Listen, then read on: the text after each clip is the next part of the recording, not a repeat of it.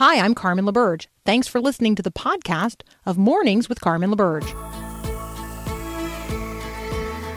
Helping you wake up, remembering this is our Father's world. This is Mornings with Carmen LaBerge on Faith Radio. If we're gonna fly, we fly like eagles, arms out wide. If we're gonna fear, we fear no evil. We will rise. By your power we will go. By your spirit we are bold. If we're gonna stand, we stand as giants. If we're gonna walk, we walk as lions. Well, hello and welcome to Hour 2 of Mornings with Carmen here on the Faith Radio Network. I'm your host, Carmen LaBerge. We're seeking to bring the mind of Christ to bear on the issues of the day. So what are you facing today? What are you dealing with today? What is of top of mind or top of heart, top of concern today for you? Let me know on the text line, 877-933-2484. We're also coming right up on the end of Pastor Appreciation Month. That doesn't mean that you should stop appreciating your pastor just because it's the end of October. In fact, if you haven't shown your pastor some love this month in particular and specifically, please do that. And we would love to participate with you in that, showing some appreciation to your pastor.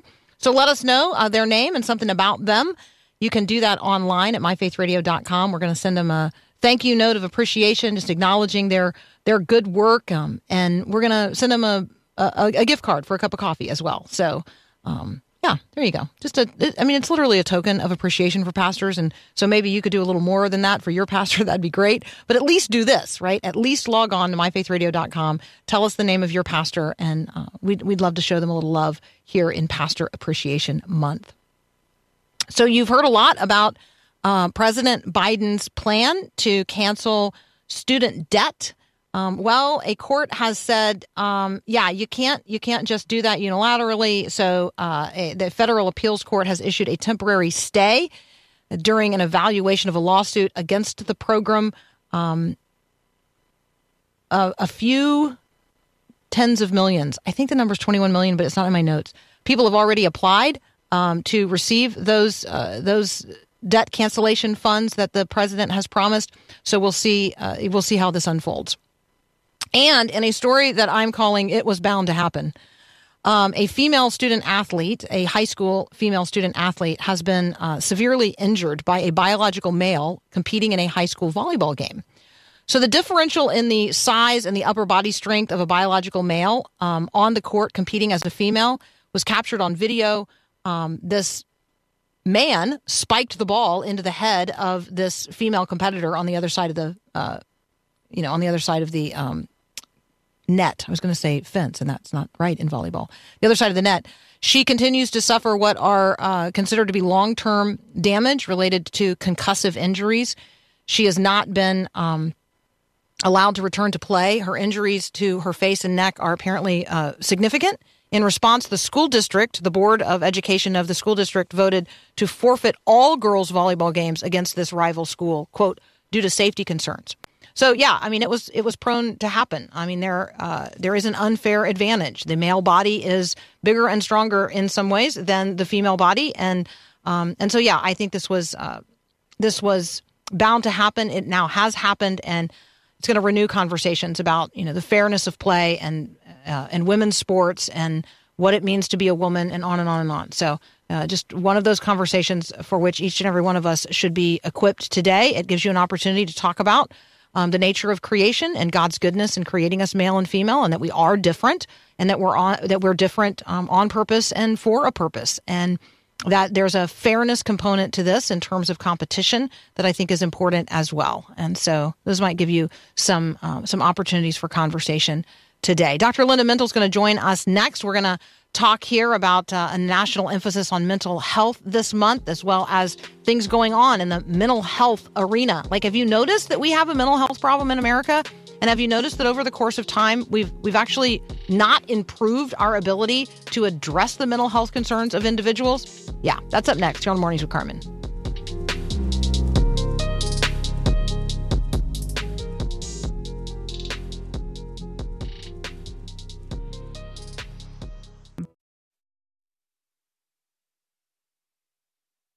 I gotta know church choir singing.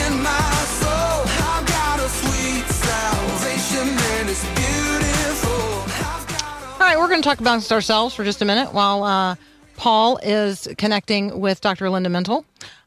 We could talk with Paul, but since he's busy connecting with Linda, we won't. I got to do my job here, you know. I know. We are glad you're back, though. Oh, welcome back. You. Yeah. Good Can I back. Tell you what people missed most? What? Well, that you are like always the person who, when I'm talking about something, even if you didn't know I was planning to talk about it, you have a song that goes into the next, into the next segment or into the next break. That's always like it's just a perfect reflection of what we were talking about. And we joked that, Ryan is young, and so his repertoire is different, and his, he's just not wired the same way that you are. So you were celebrated in your absence for your ability to just play the right song at the right time just every day. So we missed you. We love you. Well, I think I just got a hold of Linda here. So can you give us a few moments and talk? Would you a little bit longer? So, absolutely. Go ahead. All right. So things have changed in terms of the way the United States of America approaches mental health. And depending on how old you are, you actually may remember a time when there were large mental health institutions, like literally institutions, where people lived, where we delivered mental health services to people living in community with one another.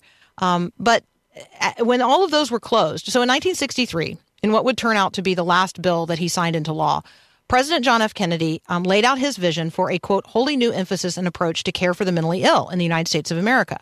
So he wanted to close the nation's psychiatric hospitals because they had become places of neglect and abuse. They weren't wonderful places of service and rehabilitation. And so he wanted to replace them with this national network of community mental health centers. Well, again, he wanted them to be like community hospitals, but specifically designated for mental health. Now, he was assassinated. Like, this was the last bill that he signed. So he did not get to bring the force of his influence onto the, actually making the next part of this happen.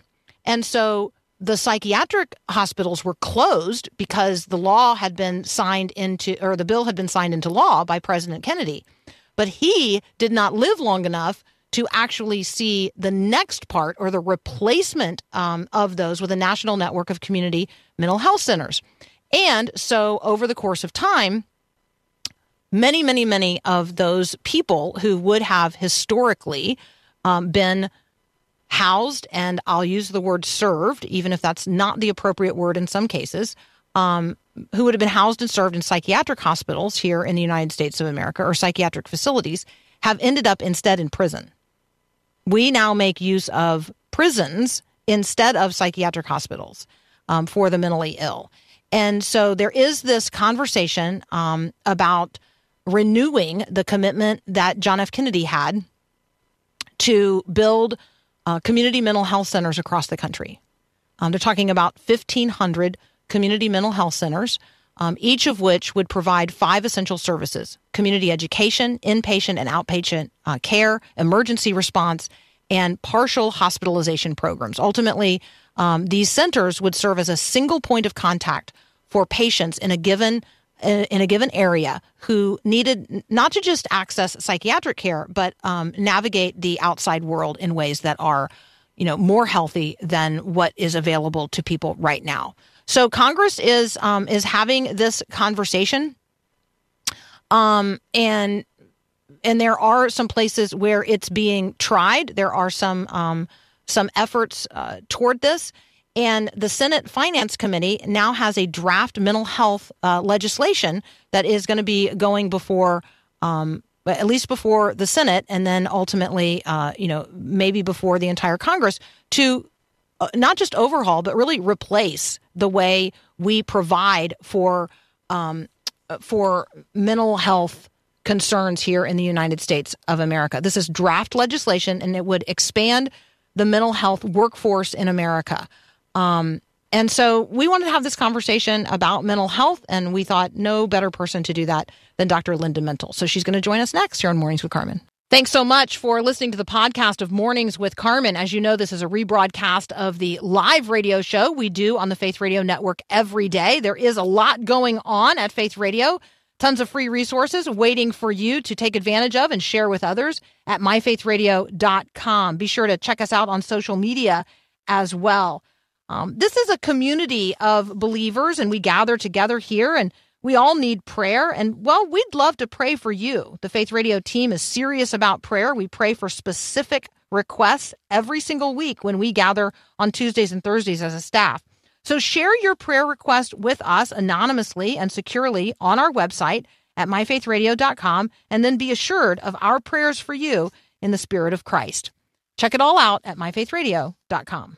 This is my fight song. Take back my life song. Prove I'm all right song. Dr. Linda Mintle is joining us. She's the relationship doctor. You can find great resources at DrLindaMental.com. Good morning, Linda. Good morning, Carmen. How are you doing? I'm well. I want to celebrate and promote to everyone listening right now that you're going to be in Madison, Wisconsin on October the 29th, that's this coming Saturday, for a one-day conference, and they can get all the information at ChristianCounselingMadison.com. This is sponsored by Life 102.5 and Faith 1190, and Linda's going to be talking about healthy ways to address physical, emotional, relational, and spiritual pain in your life. Again, you can register to participate at ChristianCounselingMadison.com. Those links are also in the show notes today for those of you who get those at myfaithradio.com or wherever you download the podcast. So, Linda, let's talk about mental health and how mental health help for mental health issues. How you have seen the delivery of that help change over time, in over the course of your own career. Well, it really has been a huge shift from when I first started. And I'm old, so I've been doing this for 25 years. And at the beginning of my career, we had no problem getting people into hospitals. We if somebody was having an issue, especially in my area where I was working very specifically with a lot of people that had eating disorders. And this is a very debilitating psychiatric problem when somebody is especially anorexic, and their physical health is deteriorating, their mental health is deteriorating.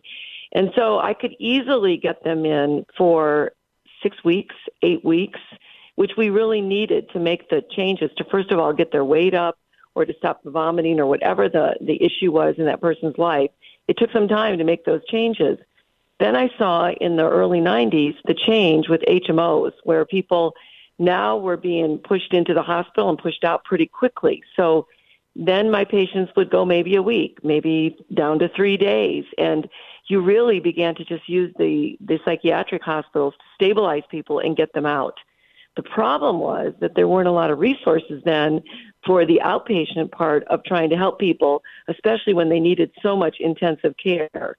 So this shift of now there are very few beds. I can tell you where I was working for years in Virginia, the very area I was in, almost all of the psychiatric hospitals have closed. And the reason they've closed, Carmen, is because they're not profitable. They don't make enough money. And so part of the issue was pushing everybody to the outpatient settings.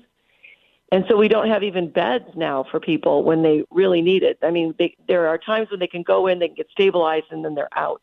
So it's more like a revolving door of stabilization rather than actual inpatient treatment, which then has put a real burden on the outpatient services. And then we have this issue even now. And since COVID, this has gotten worse. I know so many people who have left mental health, left medicine, are not doing this anymore. It just got to be too difficult. People got burned out. They got overworked. They got overburdened. There aren't enough facilities, there aren't enough doctors, there aren't enough mental health providers, and Medicaid has expanded, and so now we have more people that we're trying to serve, and we have less people trying to do that. So it really, in my mind, is really a crisis in the United States. There's all this awareness for people's mental health and the changes, and that's a good thing to try to get people aware of what's going on, try to get people to understand we have help, we know what to do, and people need mental health help. But then you have to have the services to back that up. So we're in I think we're in a real dilemma with the lack of beds, the lack of people, and resources are there. But then we could get into another whole discussion about how are those resources allocated, and are they really going to the programs and the needs that are needed to be funded. Yeah, and for those of you who want to know more about this, the American Hospital Association has a lot posted on their website right now at AHA.org about how states can apply for community behavioral health clinic planning grants and information related to that. But Linda, as you point out, you know, there's always a question about not only where does the money end up, but how does the money end up being used, and what particular concerns are addressed. And so, you know, from a worldview conversation, that's important as well. There's a lot of money. There's a lot of money that's being spent in the past couple of years on opioids and addiction, and that's probably a good thing, because we're now seeing we were doing fairly well with the opioid crisis prior to COVID, and now the numbers have just skyrocketed again. And there has been a ton of money available for programs to meet this need and meet the problem and deal with the problem, but now we've got so many drugs that have entered the country, and fentanyl now is a huge problem. I talked to a woman the other day, and her grandson was smoking marijuana, thinking, well, it was legal in her state. It wasn't, because it's being promoted as not a big deal, and it was laced with fentanyl, and he died. And so, you know, we have so many issues around even the drug issues where there has been a lot of money, a lot of grant money, but you also have to have good people that can resource those grants. And so, you know, agencies are looking for people who know how to write grants, who know how to manage grants. Then they have to have the staff to, you know, fulfill the grant. So it's not an easy process of just throwing money at programs. There's a lot involved in getting that up and operational. Scott texted in and says, yay, Linda is going to be in Madison. And he says he will see you there. So there you go. Oh, good. I'm excited to come. And talk about mental health help. This is really geared for your listeners. This is a program that the Center for Christian Counseling has put together so that lay people can come and go, what do I do about all these different ways that I experience pain in my life? And I'm going to give very practical tips for that. We're going to talk about what you do when you feel anxious, what do you do when you're angry, how do you deal with forgiveness when you don't want to deal with forgiveness, how do we deal with suffering in our life? There's going to be so much. It's going to be such a rich day, and it's a long day. It's all day, but when you walk out of there, boy, you're going to be equipped, and you're going to have tools to do something to help yourself and to help other people. I love that. So this Saturday, if you are going to be in the Madison, Wisconsin area, maybe you're listening right now on Life 102.5 or Faith 1190. You'd be listening on Faith 1190 if you're listening to us. So there you go. But this is Linda Mintle live and in person. It's going to be at the Double Tree Hotel there from 9 a.m. to 4 p.m. You can get all of the info and register for the event at, I'm looking for the link again, ChristianCounselingMadison.com, ChristianCounselingMadison.com. Linda, thank you so much. Before we let you go, maybe just a word of encouragement to folks to check out the blog about judging not. What does it mean to judge not? Boy, that's a totally misunderstood, I think, concept by so many people in the culture. You hear all the time, don't judge me, don't judge me. Well, what does that really mean, and what did Jesus really mean by that? And the heart motive when we're talking about judging is really hard, but I make the distinction in that blog between a moral judgment, which we are supposed to do, we're supposed to call out sin for what it is, and then a judgment where you're despising and you're trying to condemn someone, and that's where Jesus gets at the heart motive. So if you really want to understand and unpack what that means, go to the blog and read what that actually means, get a good understanding of what it means to not judge somebody. All right, so DrLindaMental.com is where you can connect with Linda, and on the blog is where you can find this great resource, What Does It Mean to Judge Not? And again, ChristianCounselingMadison.com is where you can register for this Saturday's October 29th event. where Linda is going to be addressing healthy ways to address physical, emotional, relational, and spiritual pain in your life. Linda, thanks so much for joining us. Thanks, Carmen. Have a great week. You too. You're listening to Mornings with Carmen. I'm Carmen LaBerge, and this is Faith Radio.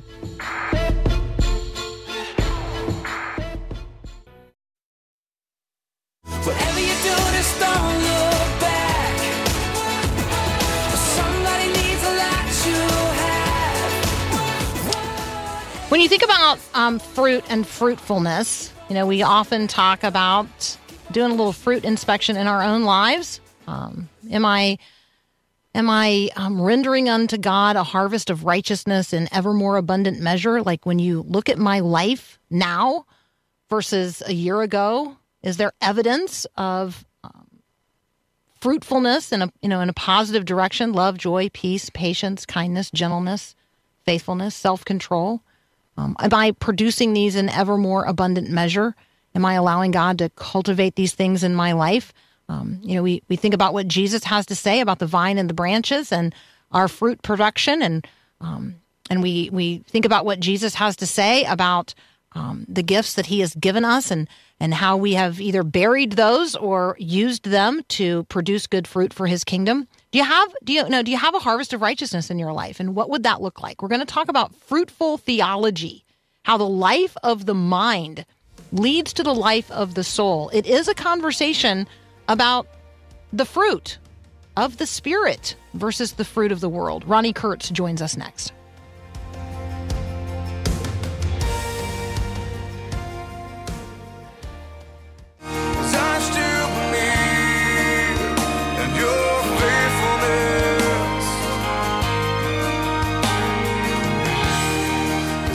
Ronni Kurtz joins us today. He's a professor at Cedarville University. He's an author as well. We're going to talk about his book, Fruitful Theology, How the Life of the Mind Leads to the Life of the Soul. And actually, if you want a good little taste and see of the book, you could go to thegospelcoalition.org today and read Ronnie's piece, Why Do the Theologians Rage?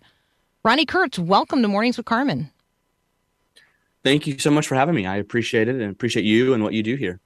Well, likewise. And our ongoing concern and prayers for your family. The last time that we had planned to talk, you had a family emergency and we prayed for you on air related to that. And so just continuing to uphold you as a brother in Christ in the midst of the realities of life. Yeah, thank you so much for that, Carmen. It was kind of a chaotic day. Sorry again for having to miss our last interview. Sadly, the time we were scheduled, my stepmother passed away. And so she was a faithful believer, and I'm confident she's with the Lord now, but appreciate you being flexible and having me back. I really do appreciate that. Absolutely.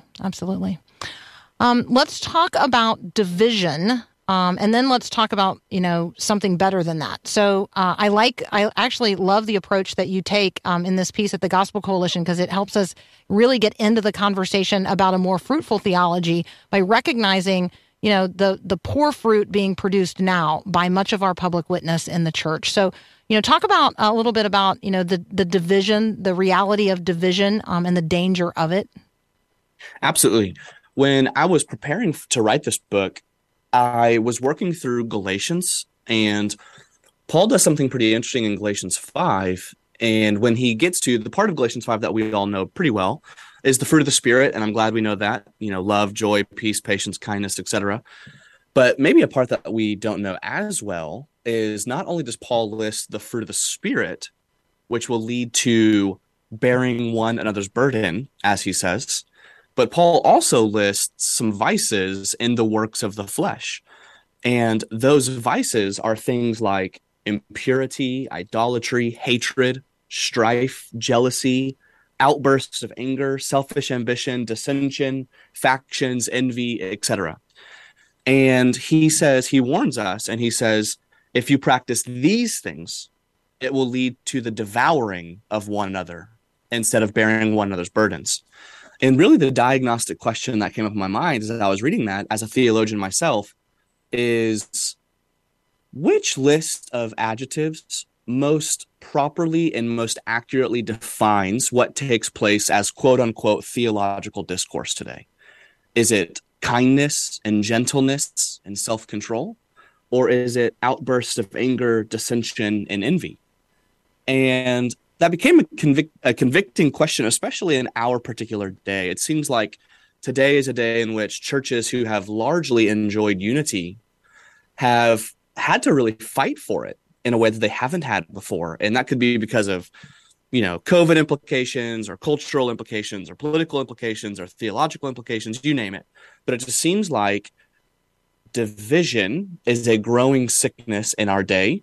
And while theology isn't a good enough, theology is not a sufficient enough condition to fix all of the division, I do think it is a helpful one, though. And that's what I'm kind of getting at with that piece and in the book at large. What if our speech and our conduct were seasoned more with love, joy, peace, patience, kindness, goodness, faithfulness, gentleness, and self-control? How might that not only improve our public witness, but frankly, our mental health and well-being? Like, wouldn't we just experience better life, like the joy of the Lord, if we were living lives that were producing this kind of fruit versus, lives that are marked by the kind of anger and hostility and infighting and backbiting that we see people engage in frequently, even amongst those people who we would call ministry leaders. So I want to talk about something that you said, because you described yourself as a theologian, and I would like for you to invite everyone listening right now to consider themselves in the same way, because this is about the life of the mind, and you don't have to have a PhD, and you don't have to be a professor at a Christian university to be a theologian. We are all operationally theologians. And so will you invite us all into this? Absolutely.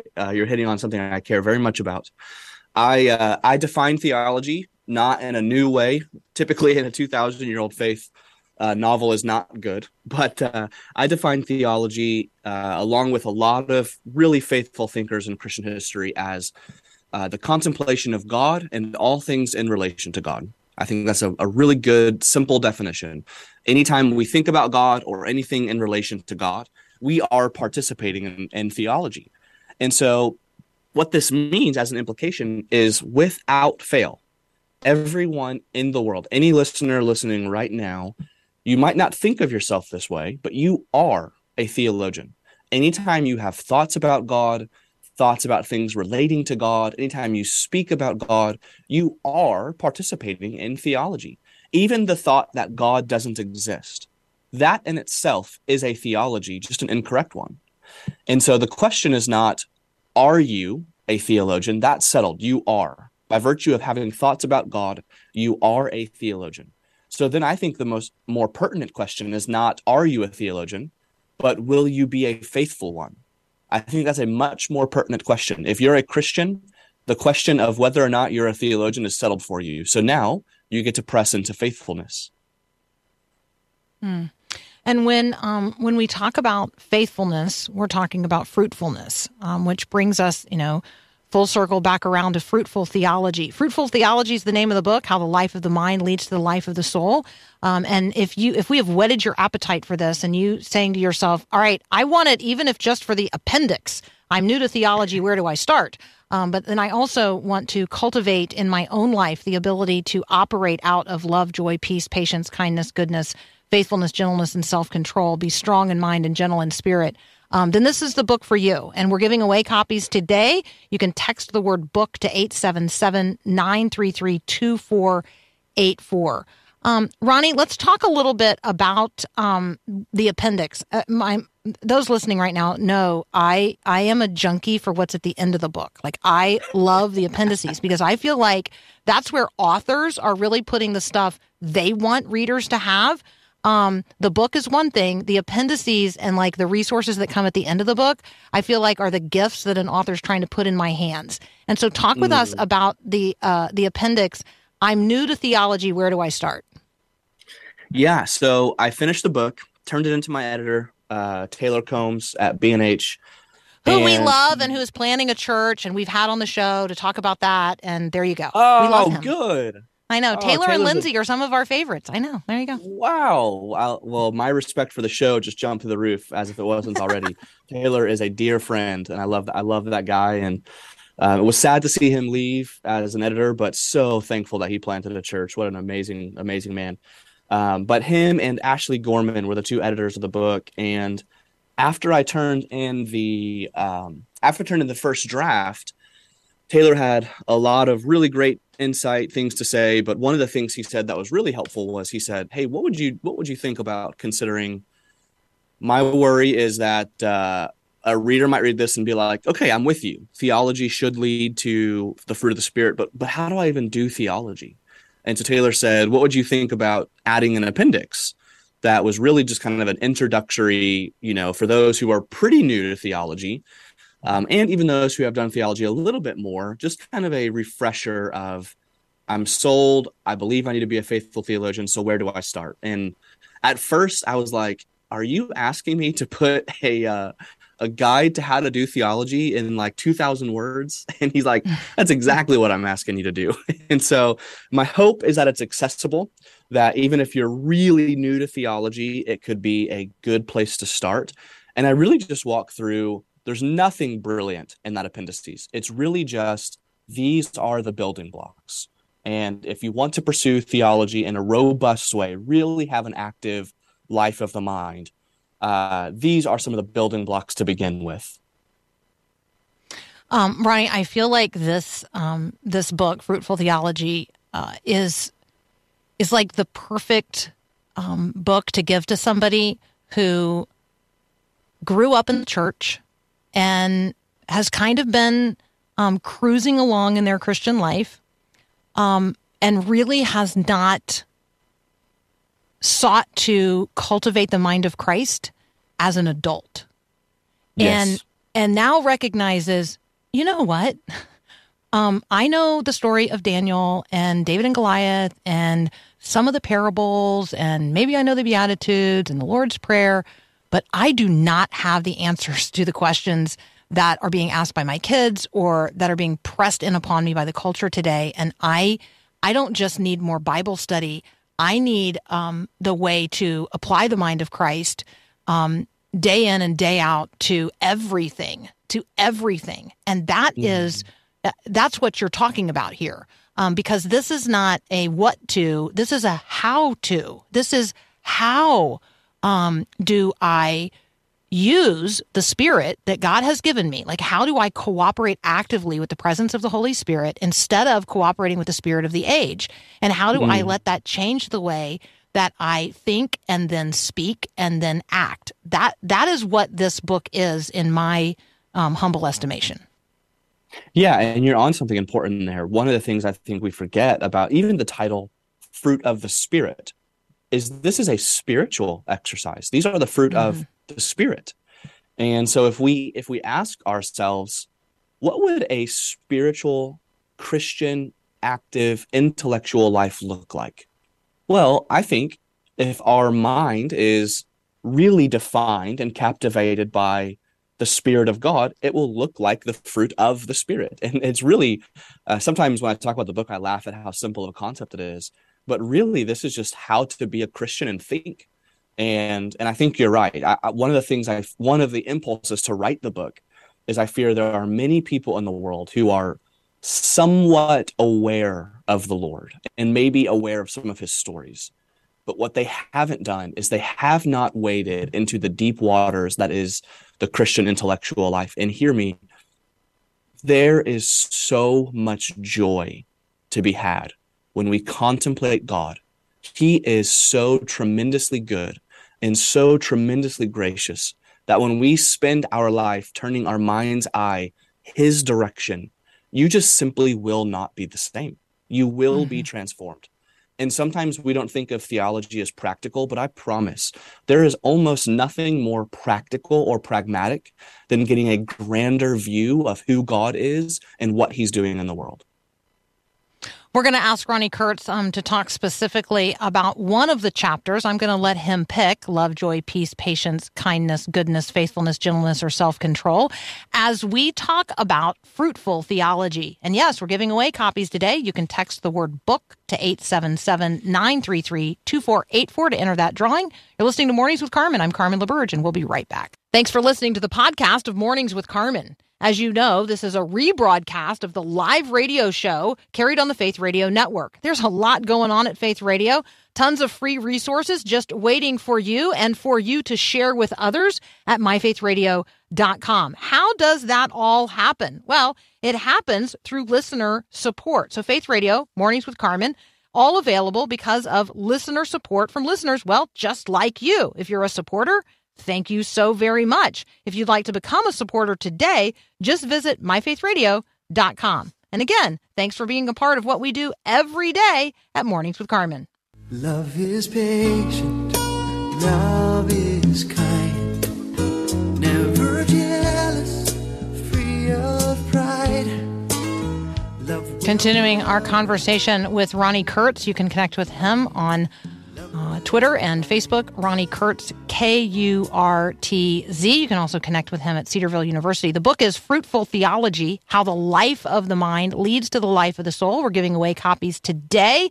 If you're a person who you really want to connect the life of the mind to the reality of your walk of faith, that's what this is. How to be a Christian and to think and then live and speak and walk your faith out in a way that really does honor Jesus.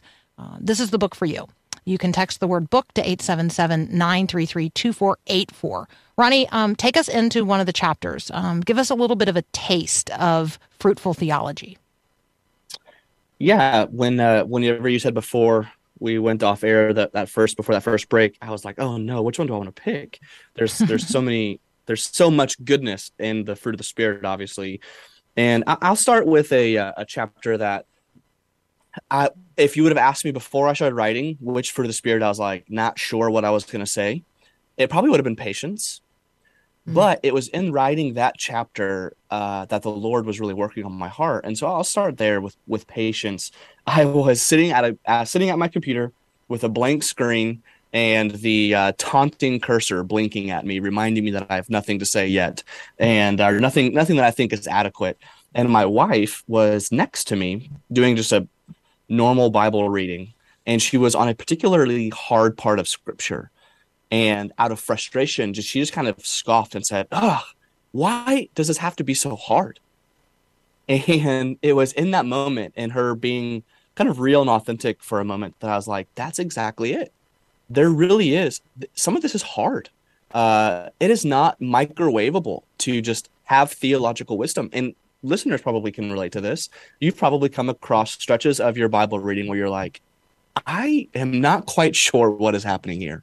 And one of the things that's interesting about the theological life and the Christian life in general is that often it's in those moments that the Lord does a lot of work on our soul and on our mind. And so in that chapter, I use a quote from another theologian where he talks about, the right response to theology is having the limp of Jacob and the awe of Moses.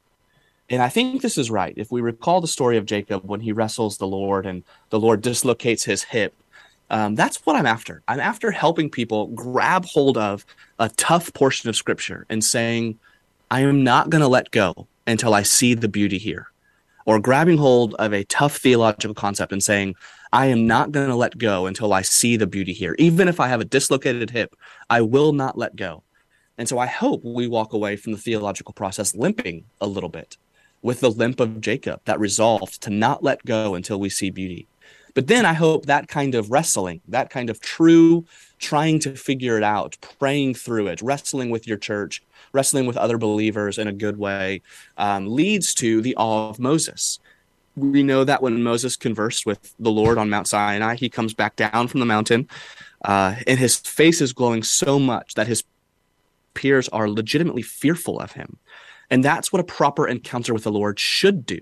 It should transform us such that other people can even see it. So I want theology to be the kind of patient exercise where we grab hold of something tough and say, I'm not letting go until I understand this, until my mind has contemplated beauty. And once we contemplate that beauty, we will be transformed and have not just the limp of Jacob, but the awe of Moses. So it delights me to say that you've like just described my husband. I mean, he's in his early 60s, but he delights like a child in like these yellow leaves falling from trees and alighting on, you know, on dark fir trees. And he's like, it just looks like a Christmas tree. And it's just like, I mean, he just delights and he's just exalting God. And yesterday as we're driving, I mean, there's a bright red tree around every corner right now, and a yellow one, and it doesn't matter because every single one he's just delighting over, and it, you know, God is showing off, and the beauty of creation, I think, is this incredible doorway into the conversations that you're inviting us to have, and so you know maybe there is like a genuine connection between the idea of fruit when we think about fruit, this like physical natural item. And fruit, when we talk about the spiritual things that are cultivated within us by the presence of the Spirit. Absolutely, yes, I totally think so. I think the Lord is. I think you nailed it. I do think, or maybe your husband nailed it. I don't remember who said it, but I do think the Lord is showing off, and creation is one avenue. Again, that definition of theology, the contemplation of God and all things in relation to God. When we think of God's handiwork, it is an invitation to worship Him. And hopefully an invitation to move beyond just, you know, general revelation and also into special revelation as well, and dig into the Scriptures. Amen. Oh, amen. All right, what a delight to talk with you. Ronni, thank you so very much for being here with us today. Thank you for the gift of the conversation and the book. Great roundup conversation of the book posted today at thegospelcoalition.org. If you want to go there and read that, Why Do the Theologians Rage? The full book is Fruitful Theology: How the Life of the Mind Leads to the Life of the Soul. And we are giving away copies today, so enter the drawing by texting the word book to 877-933-2484. Ronni, thank you so much. What a delight. Oh, thank you. Thank you again. And thanks for your grace with my family and understanding there. I appreciate you and what you do. Absolutely. Absolutely. You're listening to Mornings with Carmen. I'm Carmen LaBerge. This is Faith Radio.